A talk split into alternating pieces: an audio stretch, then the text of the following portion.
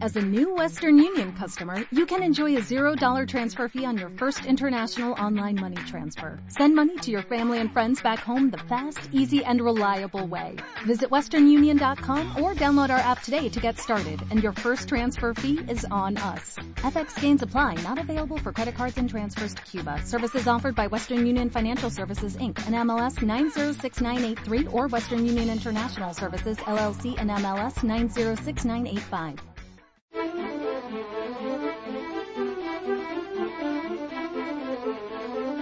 Radio 5, Doble Hélice. Con Juanjo Martín. Comer, alimentarnos, es una actividad que los que tenemos suerte hacemos a diario y de manera rutinaria. Vamos al supermercado, elegimos los alimentos, los cocinamos y los ingerimos. Una actividad que, como hemos visto en este programa, es rutinaria, pero muy, muy importante de cómo nos alimentemos dependerá nuestra salud e incluso nuestro estado de ánimo. Sin embargo, lo que para muchos es una actividad rutinaria, como decimos, para otras muchas personas es un momento donde tienen que estar en alerta y vigilantes, controlando cada uno de los ingredientes que van a ingerir. Hola, bienvenidos a Doble Hélice. Son los alérgicos o intolerantes a ciertos alimentos. Son miles las personas que tienen que analizar los ingredientes de cada alimento y estar muy pendientes a las múltiples etiquetas que utilizan los fabricantes. Y esto se complica cuando salimos de casa. ¿Cómo deben proceder los restauradores? ¿Y si salimos de vacaciones? España, como gran destino turístico, debe dar una respuesta a esta gran demanda de seguridad alimentaria. Hoy queremos hablar de algunas intolerancias como la celiaquía y de algunas alergias alimentarias con motivo de un congreso que se celebrará muy pronto, dentro de unas semanas, aquí en Tenerife. Detrás de cada fármaco, de cada tratamiento, existe un mundo apasionante de investigación. Doble hélice. Antes de dar paso a nuestra invitada y de hablar de intolerancias y alergias alimentarias, me van a permitir, que haga un paréntesis para mm, agradecer eh, un premio. La asociación ASEIVO, que integra un montón de empresas relacionadas con la biotecnología y la biomedicina, eh, pues ha tenido a bien concedernos un premio de comunicación, sus premios de comunicación de este año en su versión radiofónica. Queremos dar las gracias sobre todo, en primer lugar, a los oyentes que dan sentido a, este premio y, sin, duda al, programa en sí, también a todo el personal de Radio Nacional, Civicán y por supuesto a los compañeros de ASEIVO por, eh, por este reconocimiento. Cerramos paréntesis, muchas gracias a todos y ahora sí que vamos a hablarles de, ese tema central que hemos escogido para hoy, para hoy sábado, alergias e intolerancias alimentarias. Y para hablarnos de este tema tenemos con nosotros, a mi derecha, a Aridian Cañete, que es bióloga y mm. codirectora de Sampani. Buenas tardes, Aridian. Hola, buenas tardes. Gracias por estar con nosotros. Me gustaría comenzar, y siempre lo hacemos en este programa, eh, sentando un poco las bases del tema que vamos a abordar a lo largo de esta media hora. Eh, ¿Cuál sería la diferencia entre una alergia y una intolerancia alimentaria? La diferencia principal entre una alergia y una intolerancia es que en las alergias se ve implicado el sistema inmune, es decir, es una reacción exagerada del sistema inmune del individuo, de ese sistema de defensa que lucha contra el eh, ingrediente, el, elemento, la sustancia que le hace daño. Es una alergia. Causa unos síntomas eh, característicos como hinchazón, eh, dificultad en el respirar, los picores urticarias típicos de una alergia, acompañado de rinitis, y puede llegar a efectos mayores, eh, lo que se denomina el shock anafiláctico, que es cuando el sistema ya entra en, pues eso, en shock, ¿no? Cae la presión arterial y hay riesgo de, de muerte. Es cuando se pone la famosa jeringa de, de adrenalina para reestimular esa circulación y ganar unos minutitos hasta que llegan los servicios sanitarios. En cambio, una intolerancia, hay diferentes tipos de intolerancia, pero la que está recogida por la Agencia Española de Seguridad Alimentaria y Nutrición, la, bueno, ahora es de consumo, seguridad alimentaria y nutrición, a ECOSAN, eh, es principalmente el déficit enzimático, por, o sea, una mala digestión de, de ese alimento, de esa sustancia por un déficit enzimático. Es decir, eh, no es una respuesta del sistema inmune, sino es una mala digestión que crea ciertas molestias, como pueden ser cólicos, gases, eh, diarrea, y la reacción de nuestro cuerpo también debe ser diferente. Una reacción alérgica es una reacción inmediata, muy rápida, y una reacción en intolerancia es más prolongada en el tiempo, más molesta, ¿no? Sí, porque bueno, también estamos hablando de eso, ¿no? Son problemas digestivos, entonces hay que esperar a que llegue al sistema, al sistema digestivo y es cuando crea las molestias. En cambio, una alergia se puede desencadenar con el contacto el simple contacto con el alérgeno. Hay alergias, aunque sean alimentarias, que pueden ser eh, por contacto con la piel ya producirse eh, esa alergia, ¿no? Un roce con la proteína de huevo o con eh, la proteína de leche, sobre todo se ve mucho más con los crustáceos o con, o con el pescado. Incluso el pescado es curioso porque existe alergia también en el momento de inhalación de los vapores del pescado al cocinarlo. Anda. Sí, eh, es, curioso. Intentamos ser lo más didácticos posibles en doble hélice, así que mm, ponnos un ejemplo de cada cosa. Vale, el ejemplo que suelo poner es el de la leche, porque es el que suele crear bastante confusión, ¿no? Y tenemos la alergia a la proteína de la leche de vaca, eh, que causa esos síntomas característicos de una alergia con riesgo de shock anafiláctico. Y hay otro componente de la leche, que es la lactosa, que es el azúcar, y lo que crea la lactosa es la intolerancia hay muchas personas que piensan que una persona eh, con alergia a la proteína de leche puede tomar leche sin lactosa y nada más allá de la realidad. No podemos eh, tener una reacción adversa, incluso matar a esa persona por darle un yogur o un vaso de leche sin lactosa a una persona que tiene alergia a la leche. Vaya. Es que eh, quiero hacer una parada en este momento de la, de la entrevista, de la conversación, porque eh, no estamos hablando de que nos sienta mal un alimento, que nos sienta mejor o peor otro tipo de ingredientes alimentarios, sino es que eh, estamos jugando en algunos casos con la vida de las personas. La gente puede morir y muere de esto. Y muere, y muere de esto. es un tema muy importante y muy serio. Hace no, no mucho, hace un par de semanas, escuchamos un caso bueno, normalmente no suelen salir a la luz los casos de los niños porque los papás no dan permiso para que las autopsias lleguen a, oídos públicos, pero hace poco sí llegó uno, ¿no? De un niño en Madrid, en una granja escuela, que murió de, eh, por alergia a la, a la proteína de leche. Todavía está en investigación, hay diferentes rumores de cómo pudo ese niño ingerir ese alimento, si es que le dieron un, un alimento sin lactosa y realmente dicen que no, que fue un yogur de soja. Bueno, todavía se está estudiando el por qué. El caso es que el niño falleció y no es el primero, aunque sí es el primero que escuchamos en este año, no es el primero en este año. Es un tema sin duda muy serio que se lleva por delante la vida de, incluso menores, ¿no? Muy importante. Por eso es muy importante el último tramo que les invito a que no se pierdan, en el que vamos a dedicar eh, unos minutos a hablar de ese congreso que están organizando en Tenerife el 2 de junio. Mm, ¿Son hereditarias estas alergias o intolerancias? Eh, la, pregunta es un poco controvertida. Eh, sí. a ver, eh, las alergias no tienen por qué ser hereditarias. no es un, es un desarrollo del sistema del sistema inmune y no tiene por qué ser hereditaria. y las intolerancias tampoco, excepto la intolerancia al gluten, la, más concretamente la celiaquía, ¿no? esa intolerancia crónica que sí tiene un componente genético, con lo cual tiene cierta herencia, aunque no es una herencia directa y, todavía está en estudio cuál es el, el, término de, o el método de, de herencia que, que, lleva la, la alergia, no la intolerancia, perdón, la celiaquía. No quiere decir que si yo soy, celíaco, mi hijo lo, lo sea, pero las probabilidades son, mayores porque hay un componente genético que lo determina.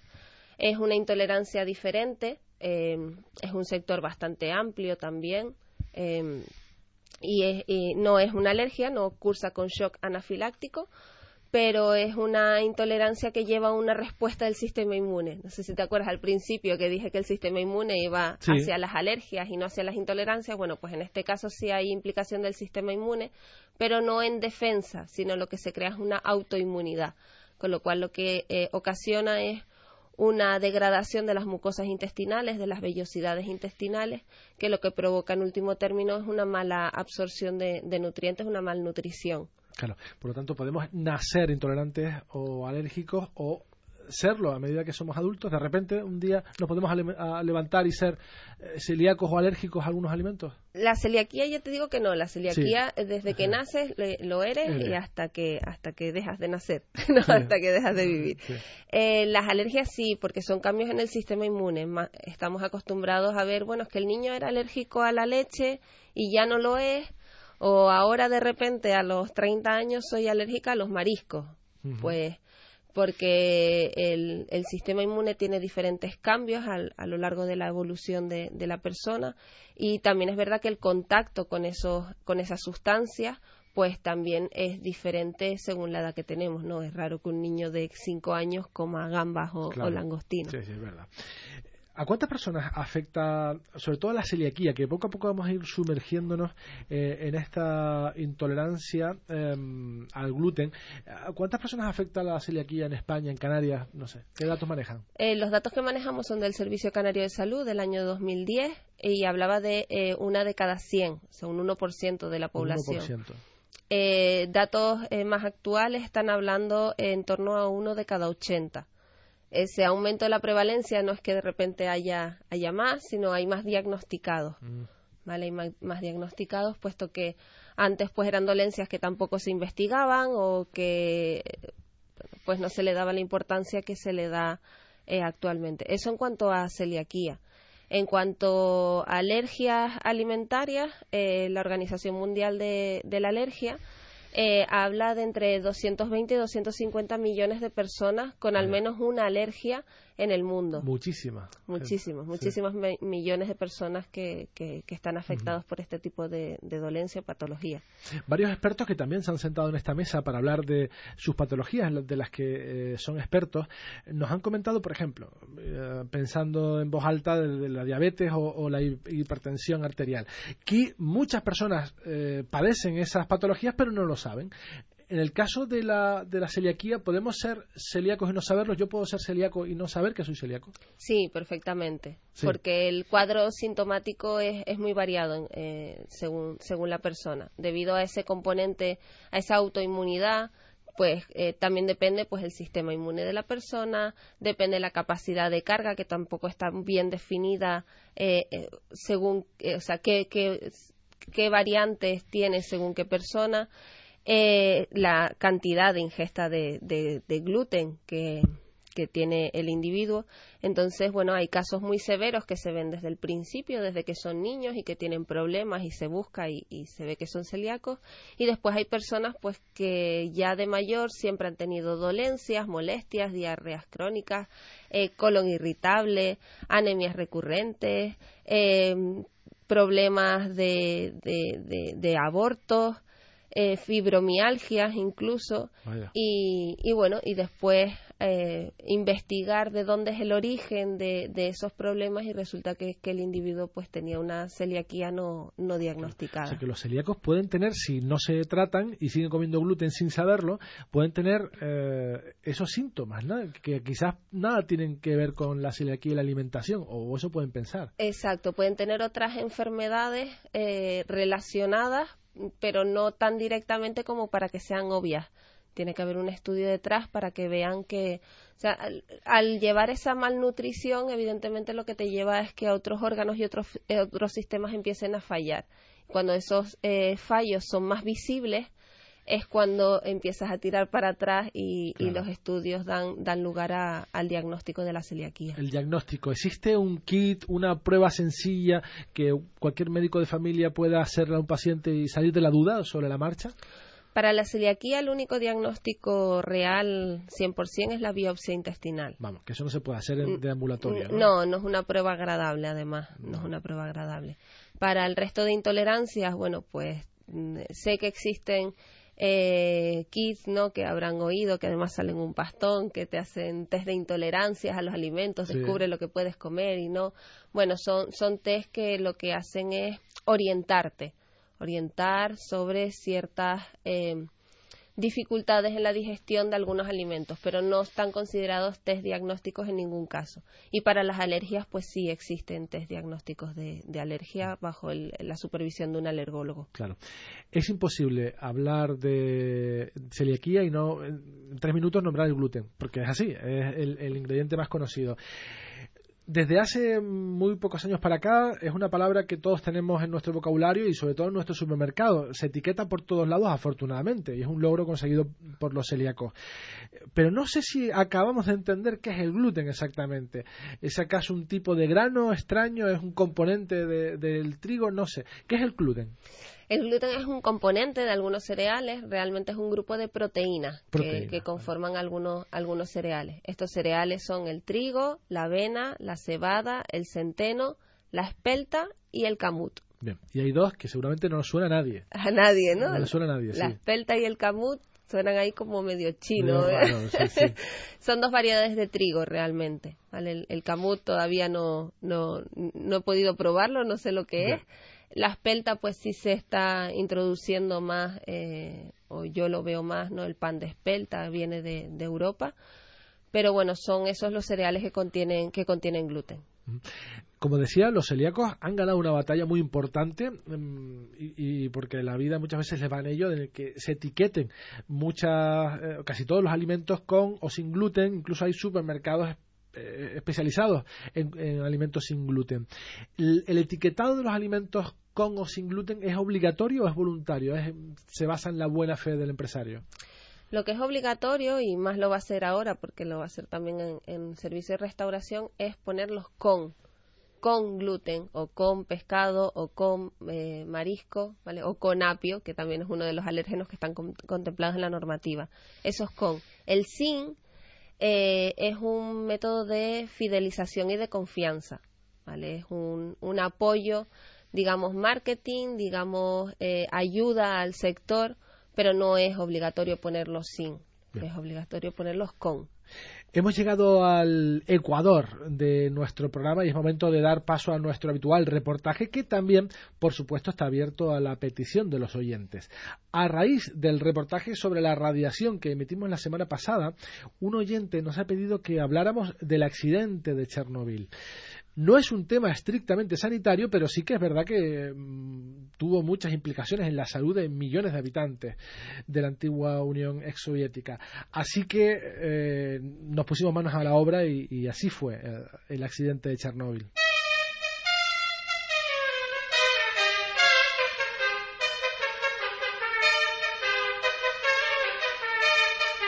La planta nuclear de Chernóbil se encuentra en Ucrania, a 18 kilómetros al noroeste de la ciudad de Chernóbil, a 16 kilómetros de la frontera entre Ucrania y Bielorrusia y a 110 kilómetros al norte de la capital de Ucrania, Kiev. La planta tenía cuatro reactores con capacidad para producir 1.000 megavatios de potencia cada uno.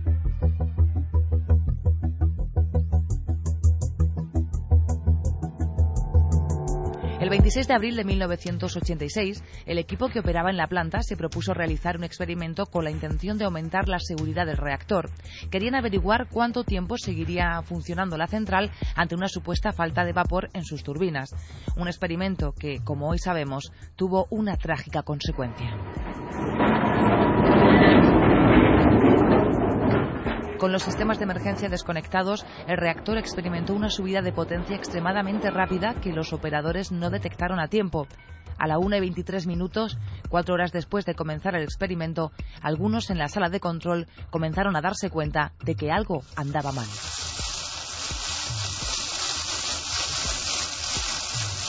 Cuando quisieron rectificar y devolver a la normalidad la central, las barras del núcleo ya estaban deformadas por el calor se oyeron fuertes ruidos y entonces se produjo una explosión causada por la formación de una nube de hidrógeno dentro del núcleo que hizo volar al techo 100 toneladas del reactor, provocando un incendio en la planta y una gigantesca emisión de productos radiactivos a la atmósfera.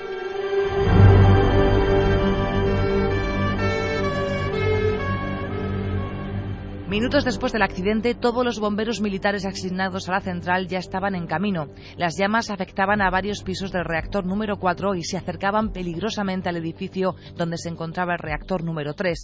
El comportamiento heroico de los bomberos durante las tres primeras horas del accidente evitó que el fuego se extendiera al resto de la planta.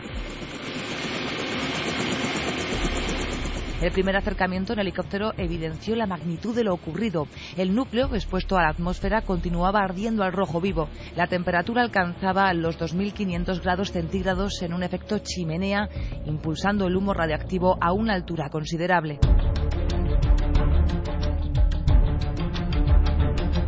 En 2005, el Organismo Internacional de Energía Atómica elaboró el último informe en el que detalla que el número de muertos directos por el accidente fue de 59 personas, de ellos 48 trabajadores de esta central.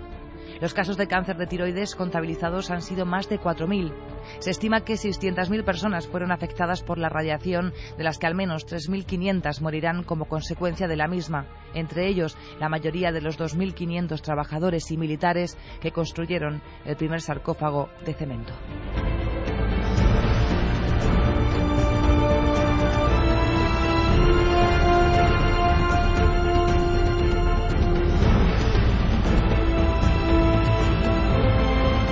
En Radio 5 y Radio Exterior de España, Doble Hélice. Seguimos hablando con Aridian Cañete, bióloga y codirectora de Sampani. Hemos hablado de qué son las alergias, las intolerancias alimentarias. Nos hemos em, comenzado a interesar por la celiaquía y antes de irnos al reportaje definíamos, definía qué era el gluten. Eh, nos queda hablar mm, del Congreso, a los que reservamos los últimos minutos, pero antes, y hablando de, gluten, me gustaría saber si esos alimentos a los que hacía referencia antes y que ponen sin gluten, significa que ese alimento no tiene nada de gluten, es la 0,0, o tiene un poquito de gluten. según normativa, eh, los alimentos etiquetados como sin gluten específicos, los alimentos específicos etiquetados sin gluten, y me refiero específicos a esos que se hacen específicamente para el sector de celíacos, eh, pueden tener hasta 20 partes por millón. Es decir, pueden tener, eh, o sea, tienen que contener menos de 20 miligramos de gluten por kilo final de producto. Vale, eso es lo que exige la, la, normativa. ¿Quiere decir que todos los sin lo tengan? No, quiere decir que los puede tener. Y a no ser que me especifique que tiene 3, 4 o 0 partes por millón, debo entender que pueden tener hasta 19,9 periódicos. Claro. Hablemos de esa relación entre eh, los que dan de comer y, los que los consumimos, ¿no? El de restauradores y los consumidores.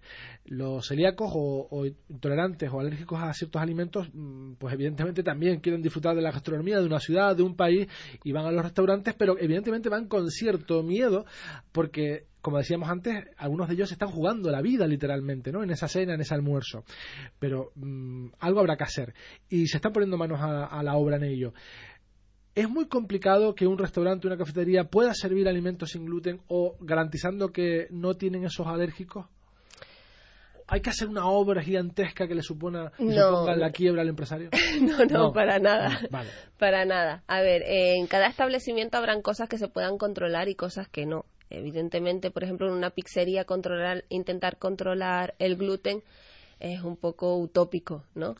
Pero, pero si se establecen ciertas normas y protocolos de actuación, de limpieza, de separación de superficies y de utensilios y sobre todo si el personal está formado y concienciado de cuál es el problema, se puede hacer una gastronomía accesible, que es lo que nosotros hemos denominado. Gastronomía accesible, que, un bonito término. Sí, porque la idea no es hacer menús específicos. Yo no quiero que me sienten en una mesa aparte y me pongan un menú para el menú para el alérgico al huevo. Vale, para el bicho raro. sí, ¿no? Yo lo que quiero es pues poder pedirme un plato de la carta y que me puedan asegurar que ese plato no lleva el alérgeno que a mí me hace daño, ¿vale? Entonces simplemente pues establecer unas normas de, de elaboración. Si una pechuga de, de, pollo a la plancha la haces en la misma plancha donde planchaste el huevo, pues tendrás que indicar que esa pechuga contiene huevo y si soy alérgico al huevo no la voy a pedir. Pero si tú no me lo especificas y yo pido la pechuga a la plancha, porque entiendo que no tiene por qué tener huevo, igual me muero. Entonces es un poco esa es la, es la visión. Eh, oye, mira, es que solo tengo una plancha y ahí hago el pollo y hago la, el huevo, pero además también pues pongo eh, los tacos de queso que llevan leche. Y la tortilla con nueces y lo que sea. Exacto, pues entonces tendré que indicarlo. Yo no te digo que no lo hagas, pero eh, indícame en la carta responsablemente qué es lo que tiene lo que me voy a comer, porque igual me puedo morir. ¿Y se tiene que indicar, están obligados a indicar todos esos ingredientes?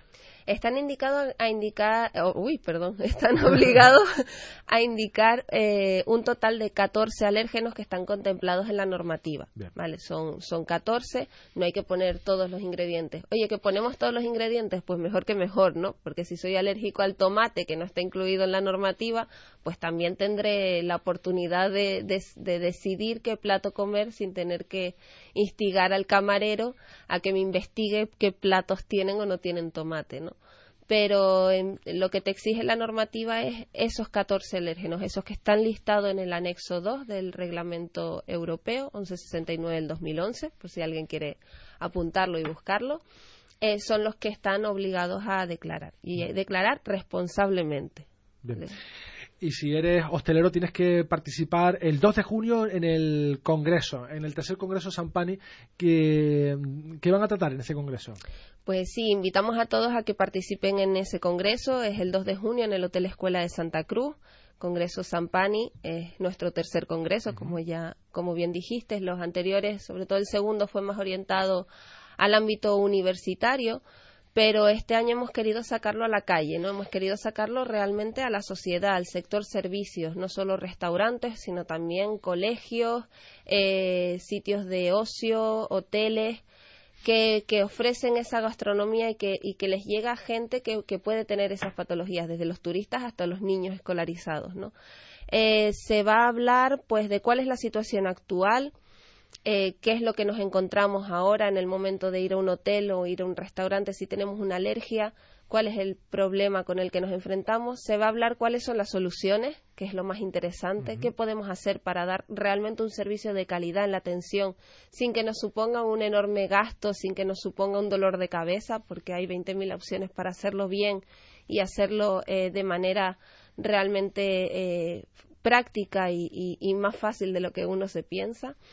Eh, tendremos una demostración de, cómo se ha trabajado en el almuerzo que se va a servir eh, ese día en el, en el Hotel Escuela, cómo ha sido toda la elaboración, desde la, eh, el diseño de menús, elección de ingredientes, elaboración, servicio y por la tarde podremos disfrutar de dos mesas redondas en las que estarán abiertos los micros para que eh, todos los asistentes puedan participar, preguntarles a los expertos, exponer sus ideas y sus problemas, resolver sus dudas. Una de las mesas redondas irá enfocada hacia los centros escolares, eh, dedicado no solo a los comedores escolares, que evidentemente eh, pues es un poco lo que, lo que más suele preocupar, pero cuando hablamos de niños, la no exclusión en el aula, la integración dentro de todas las actividades es fundamental. Recreos, actividades, eh, talleres, excursiones. Cuando se van de excursión y que tiene que llevar su nevera con su comida, es un poco triste. Ficha técnica, por último. ¿Dónde nos tenemos que apuntar? ¿Qué cuesta? ¿Dónde horario? Todo eso. Entra en la página web nuestra, sampani.org, Congreso 2 de junio. Eh, allí tendrán eh, información sobre eh, el programa, sobre un poco, bueno, les animo además que naveguen por la web para que vean quiénes somos. Eh, está el formulario de inscripción, el precio es de, de 50 euros. Con comida incluida. Con comida incluida. 50 euros con comida. Sí, sí, además seguro va a estar muy rico. Tenemos el desayuno y tenemos el, el almuerzo, además elaborado por allí con los alumnos de, del Hotel Escuela, que son todos un encanto y que están haciendo un trabajo maravilloso. Y bueno, pues empezará a las nueve de la mañana en la inauguración, en la que vamos a tener pues a, las, a la directora general de promoción eh, turística del Gobierno de Canarias y la de promoción educativa también del Gobierno de Canarias. Y, bueno, creemos que va a ser un entorno agradable, dinámico, en el que todos podamos participar y resolver nuestras dudas y, ver que realmente se puede hacer una gastronomía accesible y podemos fomentar este sector dentro de, de, la oferta turística y de restauración de, las islas. Sin duda que se puede. Gastronomía accesible. Me voy a quedar con ese término. Aridian Cañete, bióloga y codirectora de San Pani, muchas gracias por haber estado con nosotros. Mucho éxito en ese congreso en el que nos veremos. Gracias. Muchas gracias a ustedes y felicidades por el premio. Gracias. Hasta luego. Hasta luego.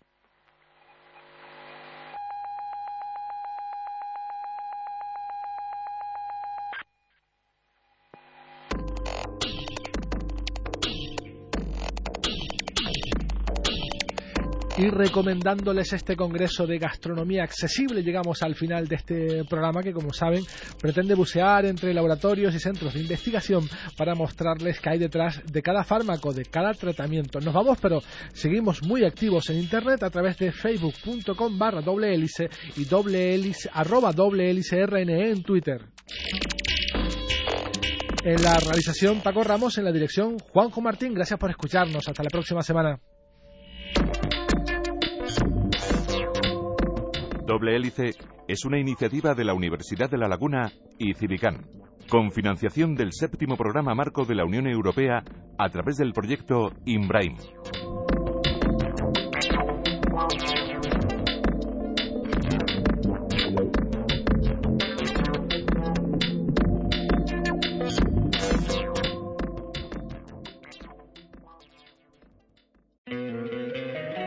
Encantaría tener 100 dólares extra en tu bolsillo? Haz que un experto bilingüe de TurboTax declare tus impuestos para el 31 de marzo y obtén 100 dólares de vuelta al instante. Porque no importa cuáles hayan sido tus logros del año pasado, TurboTax hace que cuenten. Obtén 100 dólares de vuelta y tus impuestos con 100% de precisión. Solo con Intuit TurboTax. Debes declarar para el 31 de marzo. Crédito solo aplicable al costo de la presentación federal con TurboTax Full Service. Oferta sujeta a cambios o cancelación en cualquier momento.